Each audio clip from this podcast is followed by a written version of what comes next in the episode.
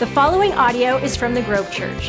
To find out more about our church or to check out previous messages, go to our website at grove.church. Good morning, everybody.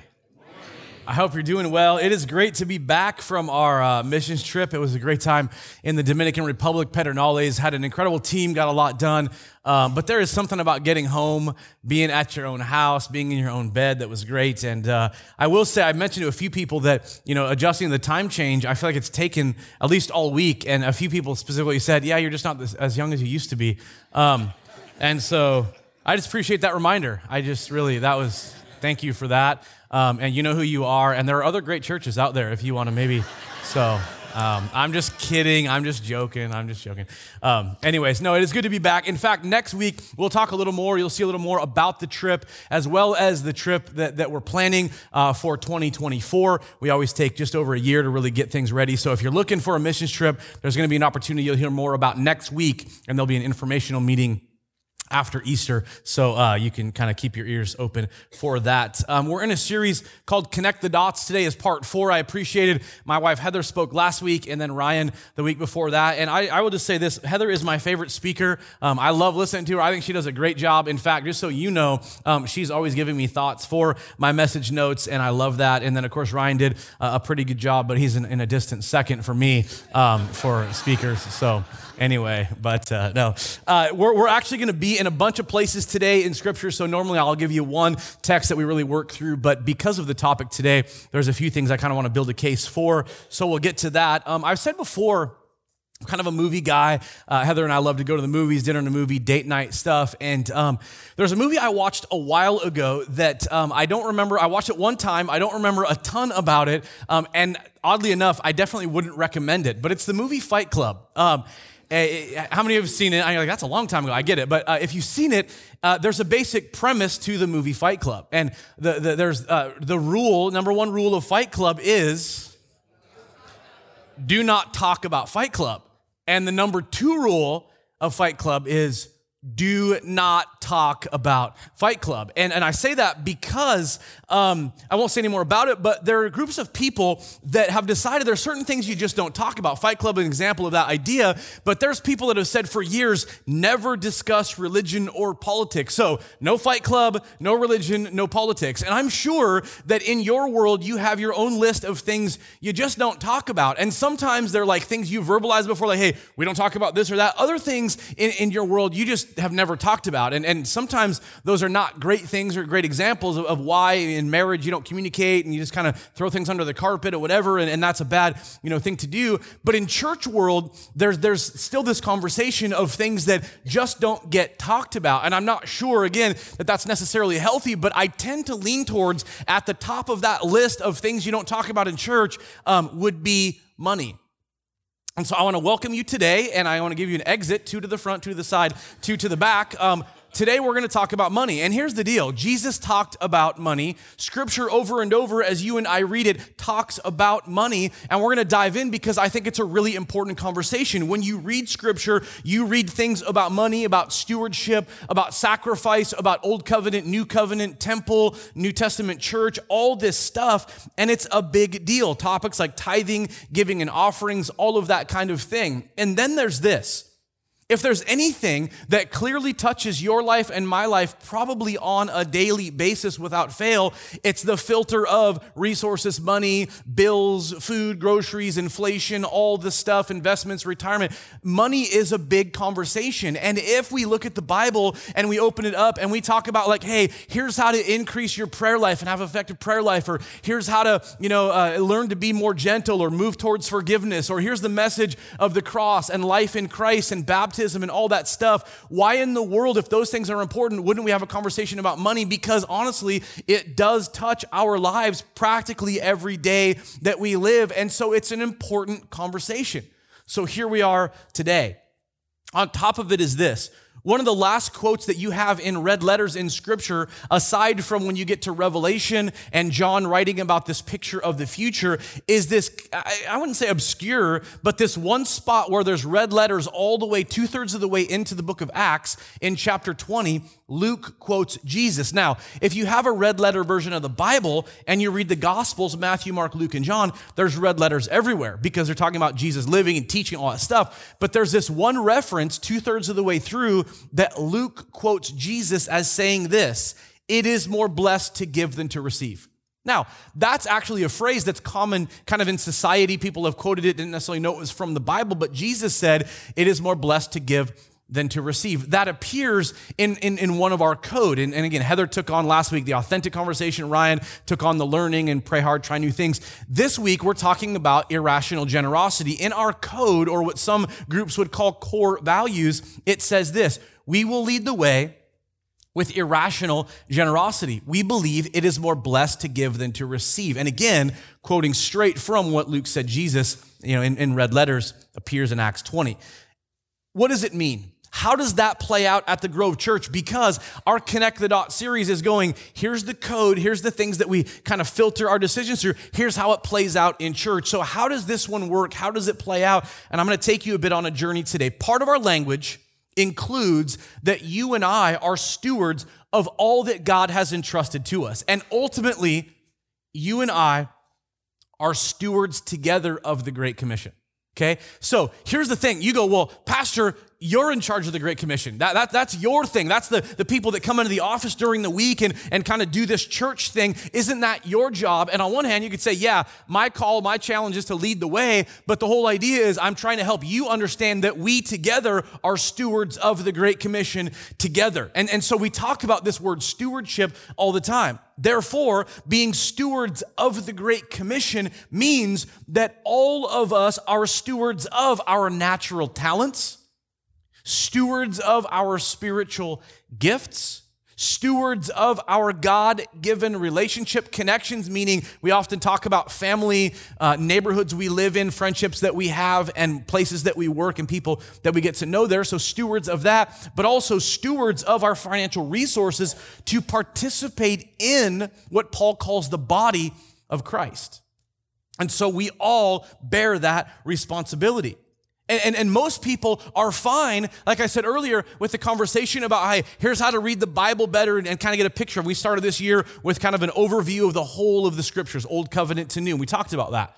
We talk, we talk about sometimes being stewards of or, or, or, or in, being entrusted with the gifts that we have and using our spiritual gifts, or like I said, how to have a better, and we go, that's great. But then when we start talking about money, we go, oh no, here he goes. And, and I get how it can feel a little weird, but here's the thing. And some of you guys go, Well, I invited a friend today. Just go, Hey, look, friend, come back next week, okay? So if you're new today, you're like, Oh, yeah, church and money. But here's the deal we're not going to avoid it just because it can feel awkward. We're not going to avoid it just because it's been manipulated. We're going to talk about it because my hope is you and I can walk out of here, hopefully, with a biblical worldview of financial stewardship. That's my hope. So, as we jump in, there are some people that say, well, it shouldn't matter. But here's what we know. In church world, God doesn't just rain down money and then we just go ahead and, and pull it out of the air and do what we need to do. Just like in your own world, that doesn't happen. People joke all the time about, man, I wish I could grow a money tree in my backyard, right? Um, and if you live by Fred Meyer, there is one, but that, okay, that's, it's a horrible joke. That's like a dad joke right there. So anyway, next to Domino's, next to, you know, curl your hair or whatever that salon is. Okay. Um, but, uh, okay, Sorry, forgive me for that. Okay. Um, but just listen, just like God doesn't volunteer in Grove Kids and volunteer on host team and volunteer to help park and volunteer to make online happen and volunteer to make you coffee, God doesn't volunteer raining money down from heaven. Here's how it works in all of those contexts, including resources. Instead, He uses us. Instead, He uses us. And I've said before, and, and this is kind of the phrase that I've mentioned many times the work of the kingdom has always been fulfilled by the people of the kingdom. And it's because God is taking us on a journey of transformation, and that includes the transformation of how you and I deal with or navigate the stewardship of our resources. Why does He do it that way? Let me, let me jump in and say this. This is a model from Old Covenant to New. In the Old Covenant, you can read this, and I'm just going to give you a couple of samples. There's tons of them, but, but an easy one is this. At the very last part of the Old Covenant is a prophet Malachi. We talked about this a few months ago. Malachi uh, is, is trying to lead the people back to living in surrender to God, and he takes on all kinds of topics from idol worship to, uh, to financial stewardship. And in chapter three, he says this Will a man rob God? Yet you rob me. The prophet is talking as if, you know, God is saying this to the people. And the people go, Well, how do we rob you? And the answer is, Well, in tithes and offerings, the whole group of you. And then it says this in Malachi 3, chapter 10 Bring the whole tithe into the storehouse, that there may be food in my house. Test me in this says the Lord Almighty, and see if I will not throw open the floodgates of heaven and pour out so much blessing that will, there will not be room enough to store it. And so Malachi says you're robbing God by not giving, carving out a sum of what you make and giving it to further kingdom work. And, and that's Malachi chapter 3. Specifically, the prophet says, Test me in this. And most theologians agree that is the only part of Scripture where we're challenged to test God. Let me be clear, and we'll talk about sowing and reaping here in a little bit. We don't give in order to get. And what gets slippery and what gets manipulated at 3 a.m. on some weird channel where you listen to some religious guy make you write a big check is this I'm gonna give and God's gonna pour it all back on me, and that's why. That is not the motive. The motive for you and I giving has more to do with it. when God blesses us, we're called to be a blessing to others. As God blesses me, I want to be a blessing back, and that's how that works. And if by chance God is going to pour something back towards me, by all means, Lord, you can do that, but that is not our motive. Can I hear an amen?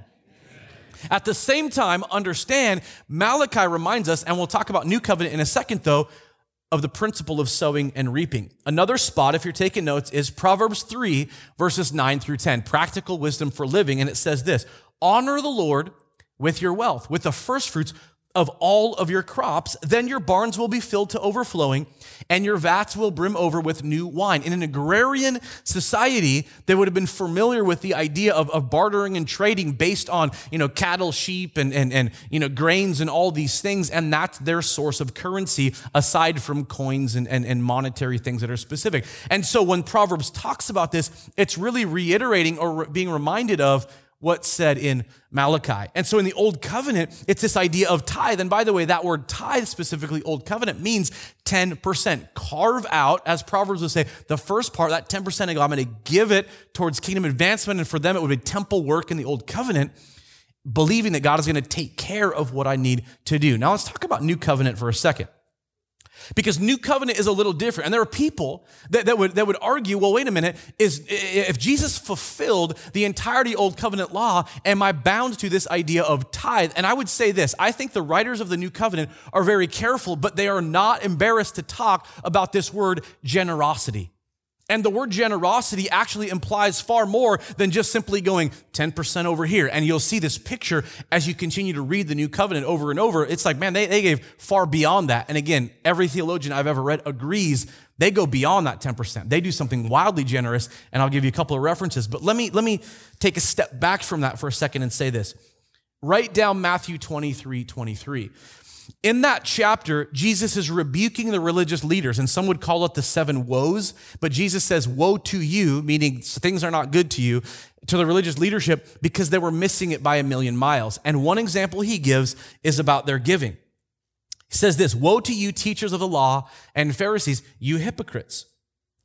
You give a tenth of your spices, mint and dill and cumin. And by the way, when he brings up those examples, because what they could have said is you, you bring a 10% of your grain, 10% of your, your, your flocks and first fruits, 10%. He doesn't say that because those are the big things. He's saying you get so nitpicky about this, this, this dill bush that's growing up that you go, well, this is about 10% of it, or you weigh it out and go, here's 10% of these little pieces of dill, and I'm gonna get. You get so specific and so legalistic about that 10%. But here's what you miss, and this is his point. But you've neglected the more important matters of the law justice and mercy and faithfulness.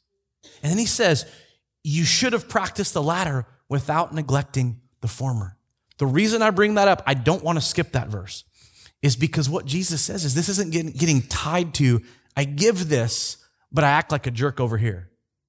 I, I, I, write a check in church world, but then I do whatever I want to do in my own little world over here and I'm okay. Because the religious leadership were great at, at the nuances and every jot and tittle of the law, but their hearts were in a terrible spot. And so I would remind all of us in this conversation at the end of the day, it comes down to an issue of our hearts. Is my heart dialed in to what the Holy Spirit is wanting to do in me? And yes, the conversation is far beyond finances. In the way of forgiveness, in the way, as he says, of justice and mercy, in, in a whole different realm of understanding. Look, what we're called to do is live in that place of surrender, inviting, as my wife mentioned last week, inviting the Holy Spirit to reveal to us what He wants to do in our lives. And so the reminder justice, mercy, faithfulness. There's another spot as you again get into the early church in Acts chapter 2. I've mentioned Peter stands up at Pentecost and preaches a great sermon, and, and it says that the people were cut to the heart. Well, what do we do? Peter, they says, repent and be baptized. 3,000 are added to the church. And then there's a paragraph at the end of chapter 2 that's worth you reading. I'm going to give you just a couple of verses at the end of it, but it basically talks about they gathered and they, they, they broke bread together, they encouraged each other, they, they listened to the teaching of the, the early church leaders. But then it also says this all the believers were together and had everything in common. They sold property and possessions to give anyone as they had need. And again, it's that picture. You're talking like extreme generosity in this conversation. You're talking like they, they, they, did huge things in order to make sure that, that those that had need could be provided for because there were some with means and some that didn't have so many means. Another spot is 1 Timothy 6. It says, uh, Paul is saying to Timothy as he's getting ready to lead in church world, and, and, and Paul's kind of fading off the scene, and he would be martyred not too long later from here. But in 1 Timothy 6, he says, Command those who are rich in this present world not to be arrogant or put their hope in wealth, which is so uncertain, but put their hope in God, who richly provides us with everything for our enjoyment. Command them to do good, to be rich in good deeds, and to be generous and willing to share in this way they will store up treasure for themselves as a firm foundation for the coming age so that they may take hold of the life that is truly life. And what Paul succinctly is saying is for those, and by the way, you have to understand this. When he says rich, He's using a play on words because he uses it two ways in these verses, but he's not talking about those that are like at the upper, you know, top 1% of, of wage earners in our world. He's talking about if you have means beside affording hand to mouth meals and a roof and shelter and clothing, so he's literally talking about basically almost all of us in the room. He's not just saying those that are super wealthy, crazy, you know, uber rich. He says, command those who have means beyond their basic provisions to live generously. And it's that, and he, he, admit, he by the way, I, I, think it's worth saying, he says, hey, God provides us with everything. We can enjoy life. He's not saying we don't enjoy life, but he's also saying, don't forget the part of the filter of the things we've been entrusted is our ability to invest in things that are eternal. And that's the point Paul makes to Timothy as he's challenging him to be a great leader in church. So, number one, this is a model from Old Covenant to New or Old Testament to New. Number two, it's a test of our allegiance and our faith. A couple of questions to be, to be reminded of is this Do we prioritize God's design or our own? Do we prioritize God's design or our own? Do we believe that God is our provider? Jesus says in Matthew chapter 6, 19 through 24. Let me walk you through this. Do not store up for yourselves treasures on earth where moth and rust destroy and thieves or vermin break in and steal. But store up for yourselves treasure in heaven where moths or rust do not destroy and vermin do not, uh, sorry, uh, vermin do not destroy and where thieves do not break in and steal. For where your treasure is, there your heart will be also. Did you catch that? Jesus says, for any of us that, that, that, that are, are, are wanting to live out generosity, make sure that you understand we, that's part of our call to do that because whatever we do with our resources reveals our hearts. And, and for a lot of us, you could say this if you log into your bank account and look at all your transactions over the last 30 days, 60 days, 90 days, whatever length of time, that reveals where your heart is. Are you good with that? Is it as it should be through the lens of your faith in Christ? Or you go, yeah, I don't know that I'm walking out the kind of generosity that maybe I'm supposed to. Because Jesus says, wherever your resources go reveals exactly where your heart is. And then this the eye is the lamp of the body. If your eyes are healthy, your whole body will be full of light. But if your eyes are unhealthy, your whole body will be full of darkness. If the light within you is darkness, how great is that darkness? Now, he's not changing topics. He's on the same topic about you and I storing up things for eternity, advancing kingdom work. So when he says that, what he's saying is the eye is the lamp of the body. If the eyes are generous, healthy, looking for a way to be a blessing with whatever I've been entrusted to help others understand faith in Christ, then, then that's a good thing. If your eyes are healthy, generous, looking for opportunity to bless, then guess what? Light is pouring out. But if your eyes are unhealthy, and if you just picture somebody that lives and they're, they're, they're, critical, they're skeptical, they're always thinking about their own selves and what they can get, and however I can build the nest egg as long as I can have more and I can get and I can accomplish and I can, you know, succeed. If that's what the filter of our lives is about, then Jesus says it's not healthy. It's not good. And you and he says, he's saying this, you can deceive yourself into thinking you're successful because it feels good but it's actually a wicked darkness. It says, if the light within you is darkness, how great is it? And then he finally ends the same conversation with this No one can serve two masters. Either he will hate the one and love the other, or he will be devoted to the one and despise the other. You cannot serve both God and money. And so the, the point when Jesus talks about money, he compares it to mammon an alternative God that competes for our allegiance. And, and I love this thought. Um, he, Jesus is clear we can't serve them both, but for some reason there's always a temptation to try. And, and I would remind us of this. It's amazing how one day we can have something nailed and the next day we're challenged by it, right? How many guys would say there are days where you go, man, I walked out patience and made, I was so patient, I'm so proud of myself. And the next day you're like, things didn't go so well, right? I mean, and anything can be like that. Man, I had a great prayer life. My, that week was a diligent week. And the next week, like, I don't think I prayed at all, you know? And, and again, tons of examples like that. It's amazing how, on one hand, when it comes to like financial resources, man, I want to walk out generosity. I want to be generous. And the next day, we're like, it's what can I get? What can I do? What's about me? I need to make myself feel better by medicating with this thing I purchased or whatever. And we miss it. I, I would say it this way too. The beauty of that conversation is this we're always a work in progress. And I love that God's grace is poured out that we continue to diligently follow, and where we miss it, we go, Lord, forgive me, I'm blowing it. I want to get back on track. And by the way, that that's like a daily and a weekly thing, right? I mean, me, you, like we walk this, I missed it, got it right, missed it, got it right, got it right, got it right, missed it, you know. So again, Jesus is reminding us that we can't serve two masters. I w- it's a great point. Consistent, sustained giving is one of the most significant ways Christians can combat the temptation to put our money first. It's, it's tangible. Nothing demonstrates the truth about our faith better than how we use our resources. When we trust God to provide and we're passionate about expanding His kingdom, we bring everything that we have to the table. And I've already mentioned the idea of you know, natural talents, spiritual gifts, relationship connections, including financial resources. God, here's all of it. What do you want to do? So, number two, it's a test of our allegiance, a test of our faith. Number three, you and I walking out generosity is a joy filled response to what God's done in us.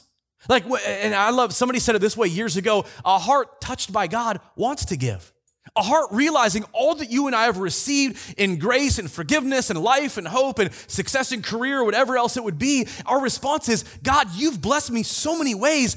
How can I be a blessing to you? How can I bless kingdom? I, I love you, Lord. I want to show it because I'm excited about all that God has done. And how can our heart not be that way? When we were in Pedernales a couple of weeks ago, literally two weeks ago today, um, this guy spoke, did a phenomenal job. I mean, never, never better sermon in the world. Um, they made me speak. Anyway, um, so that was, I know it was a bad joke, okay? No, we had the service and, and, and the worship, which, by the way, was louder than anything you can ever imagine. Uh, and then there was speaking, and, and we had some uh, altar time, and, and, we were praying for different people and, and stuff like that. And um, after that, they, they had the band come up, and there was some playing, and a couple of people made the transition into giving. And, and here's what they did um, they brought in this chest this kind of small chest thing, and they put it on the up front middle and opened it. And was like, okay, guys, it's time to give. And literally, people, everybody standing, people um, started making their way up and they're putting money in. And, and, uh, and first of all, we're, we're going to start doing that. So just so, no, we're not going to do that. Oh, just kidding. Some of you guys are like, what in the world? Anyway, but here's the other part that happened. While the music is playing, people literally are kind of flooding out from where they're sitting, and everybody's giving whatever they're giving. I'm not looking, but people are giving, and um, and and then they, we make our way back to our seats. But there were people, some people that stayed up, and they were just kind of enjoying the music, and pretty soon they're like dancing. The pastor starts dancing. 21 members of our missions team look over at me and go, "Why don't we do it this way?" And I'm like, "I'm not dancing like that." So anyway, but he had moves. I don't have moves. Okay, just to be clear. Uh, but here's what I love there was such a joy in their ability to do something generous. And by the way, in their context, generosity is far different. You know why? Because I would wager that maybe, possibly, some of the richest people in this town are far poorer than anybody in the room here. And yet, there they were, doing something. It's not about always the amount, it's about realizing what God asks of us is hey, are we walking out generosity? It's a joy filled response to God's faithfulness. Second Corinthians 9 talks about God loves a cheerful giver. And we're going to get to that text in a minute, but it's not the manipulation. It's not me trying to twist your arm or make you cry or whatever. It's about realizing, wow, all that God has done, it's the least I can do to, to, to make an investment like that. That's for eternity. The fourth thing is this it's putting to action the principle of sowing and reaping. Over and over, scripture is very clear Old covenant and new covenant, sowing and reaping is a reality. Reaping is only activated by sowing. That's not new for anybody. I've always loved landscape and plants and lawns and, and nice stuff, all that, you know, uh, mowing and everything. But for us, over the years, every, you know, spring, summer, Heather and I will buy some new plants or trees and, and plant them in our yard. But what if I got inspired by, she loves these magnolia trees and, and man, we gotta, we gotta do this magnolia tree thing. And I found a, a, a bunch of dirt in my front yard and I didn't plant anything in it, but I just started watering it. And I'm just waiting for that magnolia tree to come up. You're like, that's stupid. Why? Because you didn't plant a magnolia seed. In the same way, for you and I, you don't activate reaping without sowing. It's a biblical principle. Jesus even said it. Luke chapter 6, verse 38, real quick. Jesus is taking on all kinds of topics in Luke chapter 6. He's taking on forgiveness and prayer and all this stuff. And at one point, when he talks about generosity, talks about giving, he says this Give, and it will be given to you, pressed down, shaken together, and running over, poured into your lap. For with the measure you use, it will be measured to you. To be very clear about what Jesus is saying here, he's talking to, to the nation of Israel as he's teaching this. Remember, in that context, Israel is under Roman occupation. Most people in that society at that point are living hand to mouth. The only people that typically had means in that context would have been the religious leadership, unfortunately, because they were manipulating people, and tax collectors.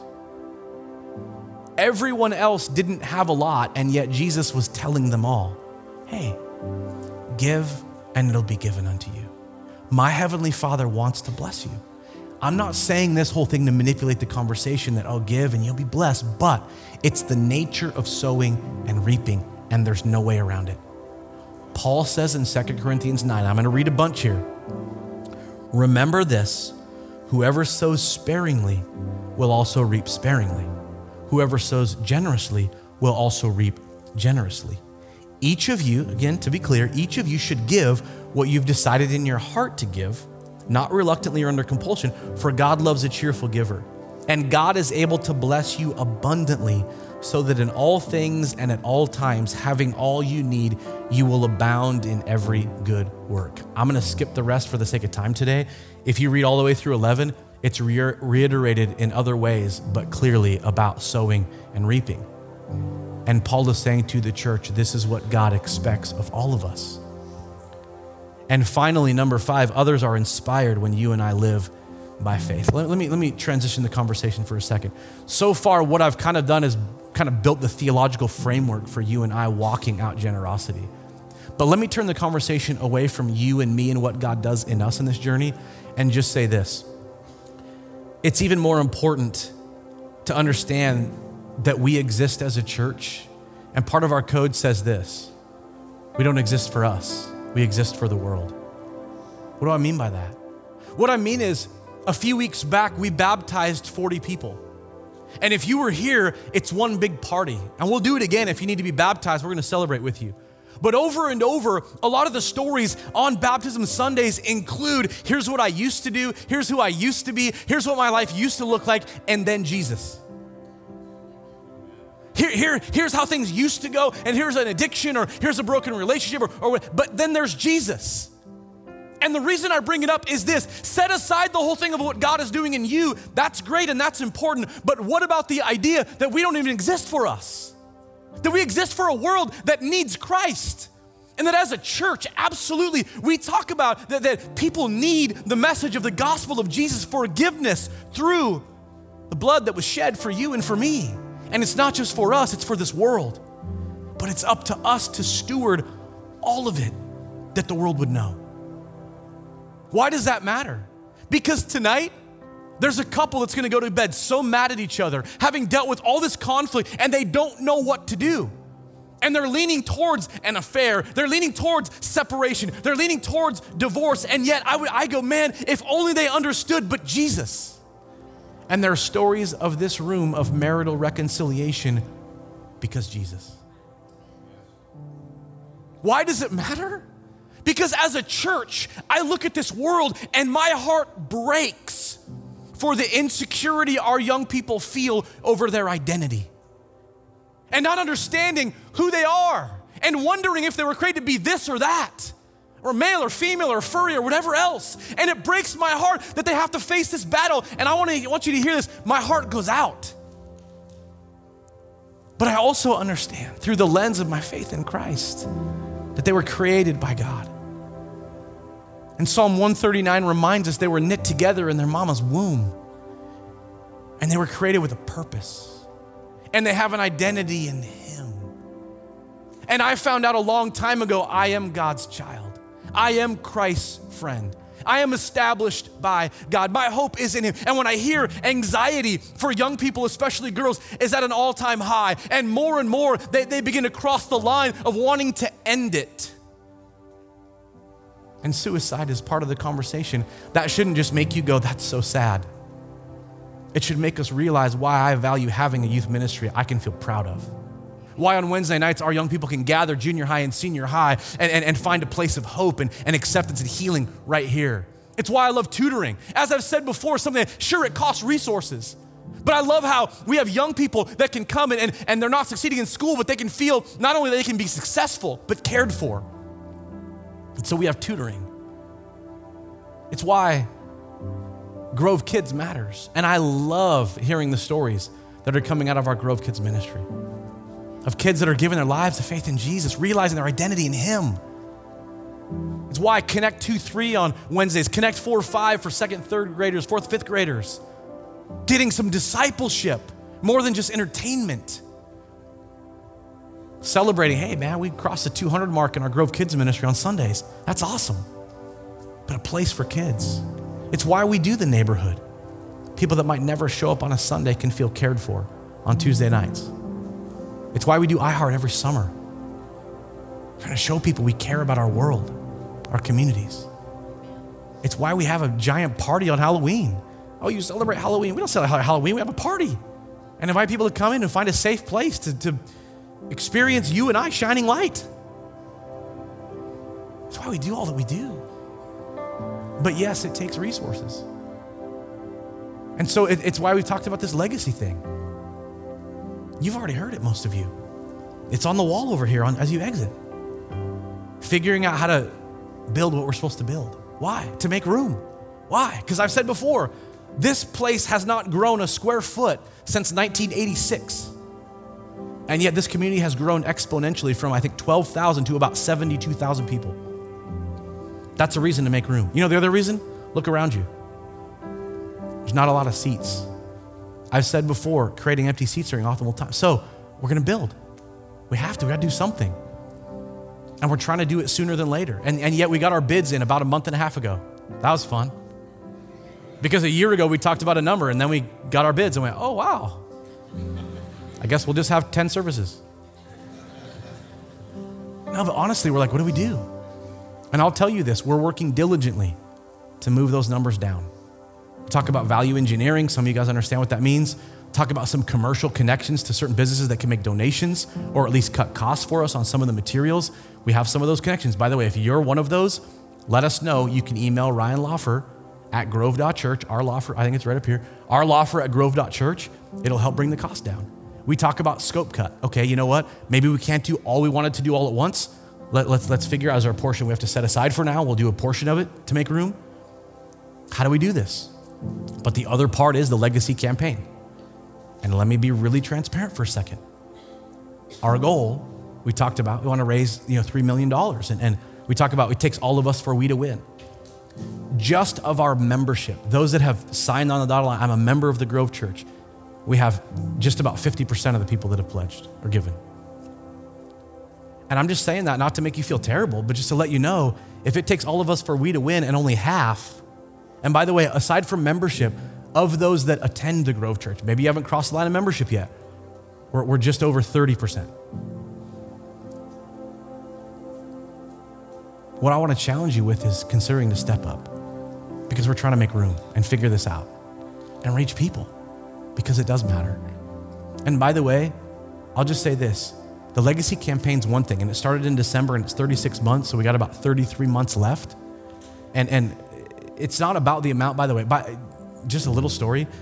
We had a gal that nine years old battling cancer, but was so impacted by what God did in her heart at Grove Kids that she made a pledge a legacy campaign of $7 and some change. It's not the amount. It's about all of us. And if, uh, again, I talk about legacy campaign and, and, and challenging to step up, but here's the deal. If you have not made a commitment to, like I said earlier, sustained consistent giving, you can use the word tithe if you want to, offering, giving, generosity, however you want to say it. Can I challenge you? If Grove Church is your home, whether you're a member or not yet, would you take a step? Because it does take all of us. There are certain conversations we wouldn't even have to have if we were all part of walking out generosity. And I know the money thing, and now I'm feeling manipulated. That's not my goal. I'm just trying to tell you where we're at and what's up. And at the end of the day, I want to challenge all of us. This comes down to an issue of the heart. And what God asks of all of us is to live open handed. Lord, where am I gr- grabbing too hard? Where am I holding on too much? And again, you can talk about all kinds of topics forgiveness, grace, love, all the stuff. But today, when we talk about irrational generosity, the reason we even use the word irrational, because that sounds irresponsible. What we mean is this when the Holy Spirit says, take a step, it's not up to us to go, well, how does that all work? It doesn't always, we don't get all of it all the time. But it's believing, okay, Lord, whatever you want to do, I want to trust. I want to believe that you're going to take care of the implications as I take the right step. Jesus, today, I just pray together that, that, that through the work of your spirit in all of our hearts, God, we would take seriously what it means to move forward. And I pray that where, where people would walk out of here with some sort of guilt or shame, that that just would not land. But that God, it would be this, this work of you that compels all of us that we're in this together. And it's not a game, it's not a checking a box, it's not a spiritual whatever. It's this dynamic of relationship between me and you, us and you, and what you want to do that we could be the kind of stewards so we invite your spirit to work. We invite your spirit to move in us, to help us understand what it means to take a step, to fill out the envelope, to go online, to whatever. God, I pray that we wouldn't just simply go, that was nice and I'm leaving, but that, Lord, we're compelled through your spirit to take a financial step because it should be all of us for we to win. In Jesus' name, amen. Thank you for listening to the Grove Church Message Podcast. To keep up to date with us, like us on Facebook, follow us on Instagram, or check us out at our website, grove.church.